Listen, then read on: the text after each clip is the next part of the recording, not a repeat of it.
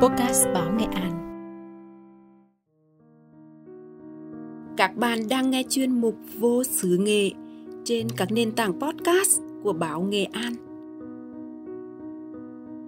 Trân trọng gửi tới quý thính giả bài viết Giáo sư Nguyễn Xiển và hồi ức về quê hương do nhà thơ Thạch Quy trích chép nguyên văn trong hồi ký của giáo sư qua sòng đọc Tố Vân.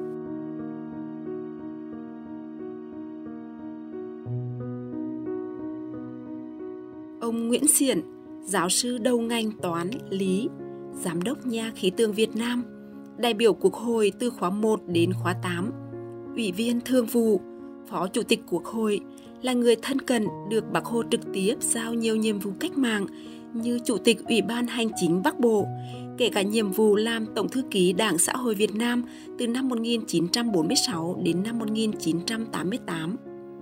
Ông là người con Nghệ An, sinh ra, lớn lên và học hành tại thành phố Vinh, nên ông giữ nhiều kỷ niệm và mang trong trái tim mình tình yêu tha thiết với mảnh đất này.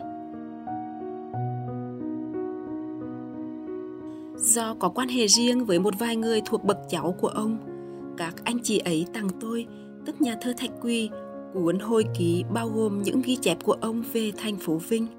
Tôi thấy những ghi chép đó rất đáng quý cho những ai muốn tìm hiểu về thành phố của chúng ta ở cuối thế kỷ 19 và nửa đầu thế kỷ 20. Vì thế, xin trích lại một vài đoạn nguyên văn trong hồi ký của ông để bạn đọc cùng tham khảo.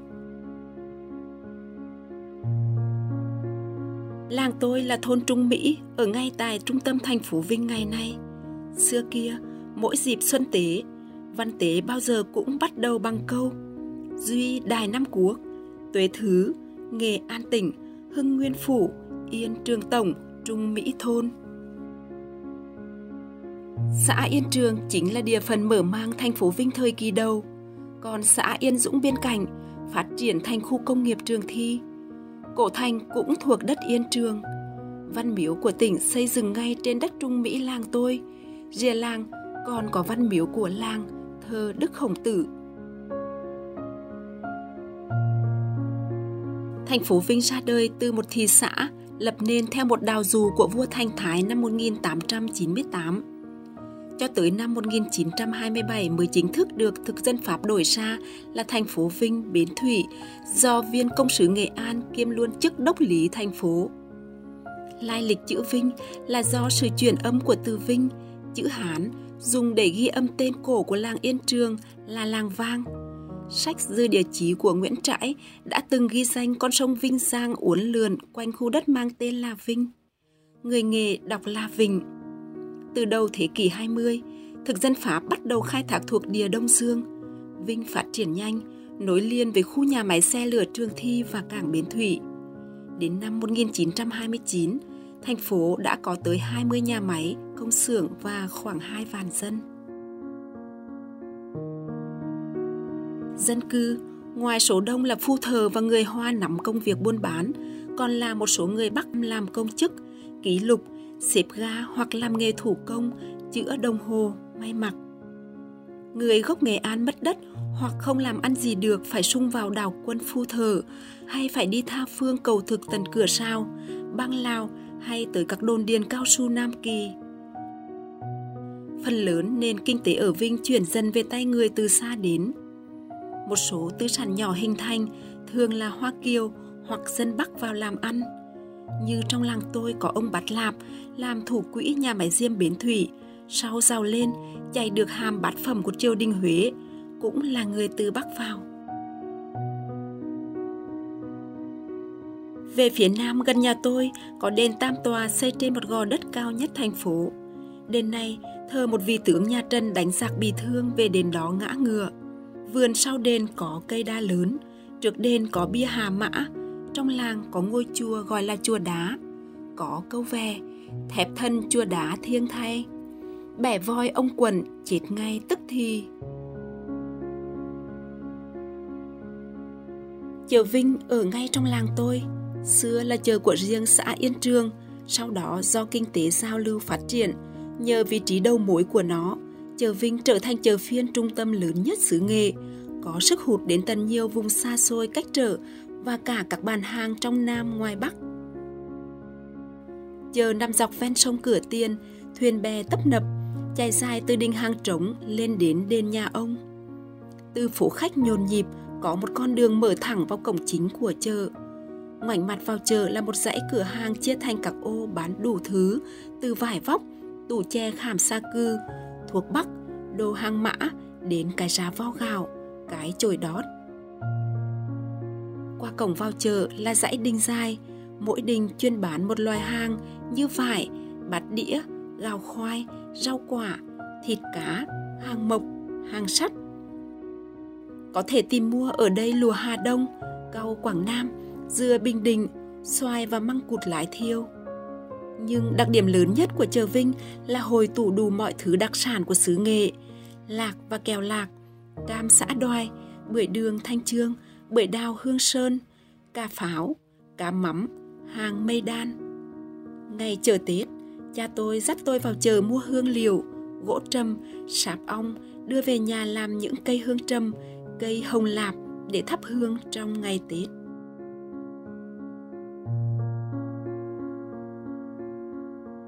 Ngày nay, trải qua bao biến cố lịch sử và cả những sai lầm cực đoan của con người, văn miếu và các đền chùa làng tôi đã trở thành bình địa. Thật tiếc, điều này có gây cho tôi tâm trạng không muốn về thăm quê vì người xưa đã khuất, cảnh cũ cũng chẳng còn dấu tích. Quê hương ràng buộc con người không chỉ vì hiện tại mà phải chăng vì hơn chốn nào hết, nó là nơi lưu giữ chủ yếu những giá trị của quá khứ. Tâm tình này hẳn chẳng riêng tôi, chắc nhiều người có tuổi khác cũng vậy.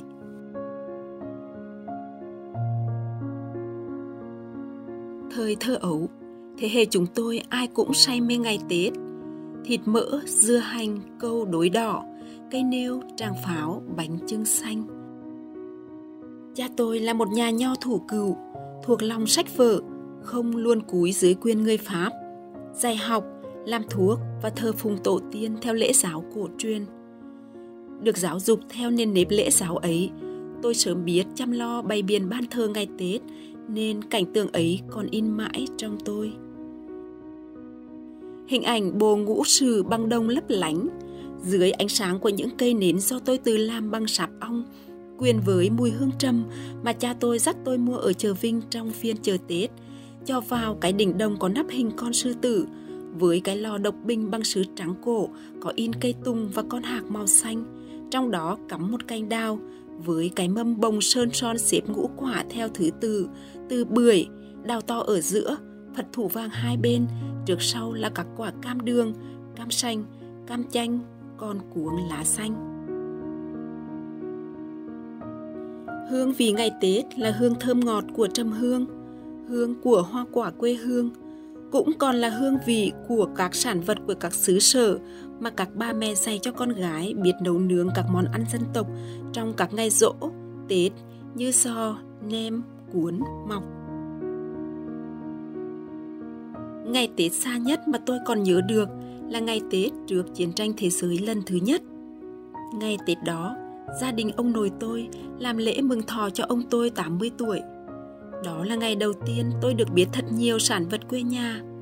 Cam sành, mía đỏ Nam Đan, mật ong thanh trương, Phật thủ, bưởi, bông hương sơn, cá thu, mắm rươi nghi xuân, nghi lộc, nước mắm vàn phân, chè xanh dừa, làng.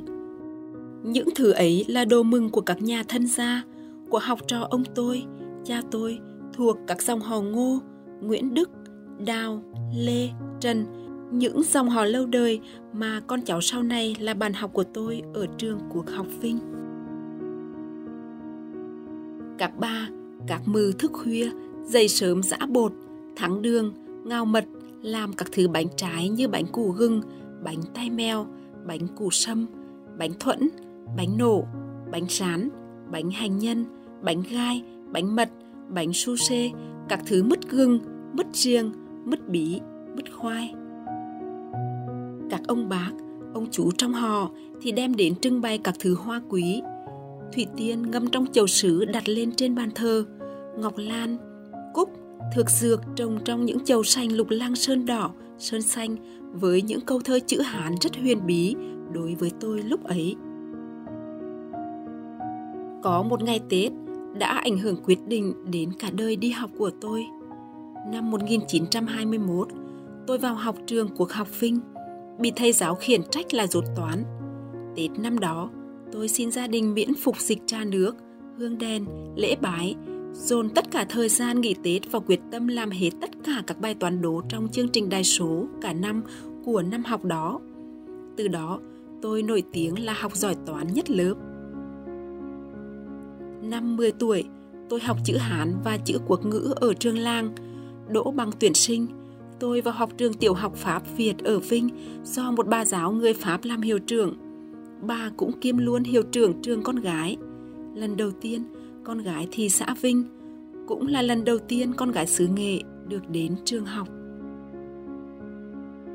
Ông Xiển thanh thật nói tâm trạng ông là vậy và ông cũng đã rất nhiều lần về thăm Vinh.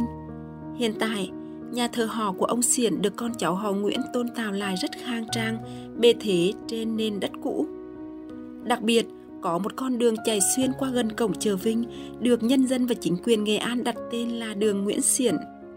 Ông yêu quê hương và quê hương đã vinh danh cho một người Nghệ An xứng đáng để lại tên tuổi làm tấm gương sáng cho các thế hệ nối tiếp noi theo. Bài viết Giáo sư Nguyễn Xiển và hồi ức về quê hương, xin khép lại tại đây. Cảm ơn quý thính giả đã lắng nghe. Tạm biệt và hẹn gặp lại.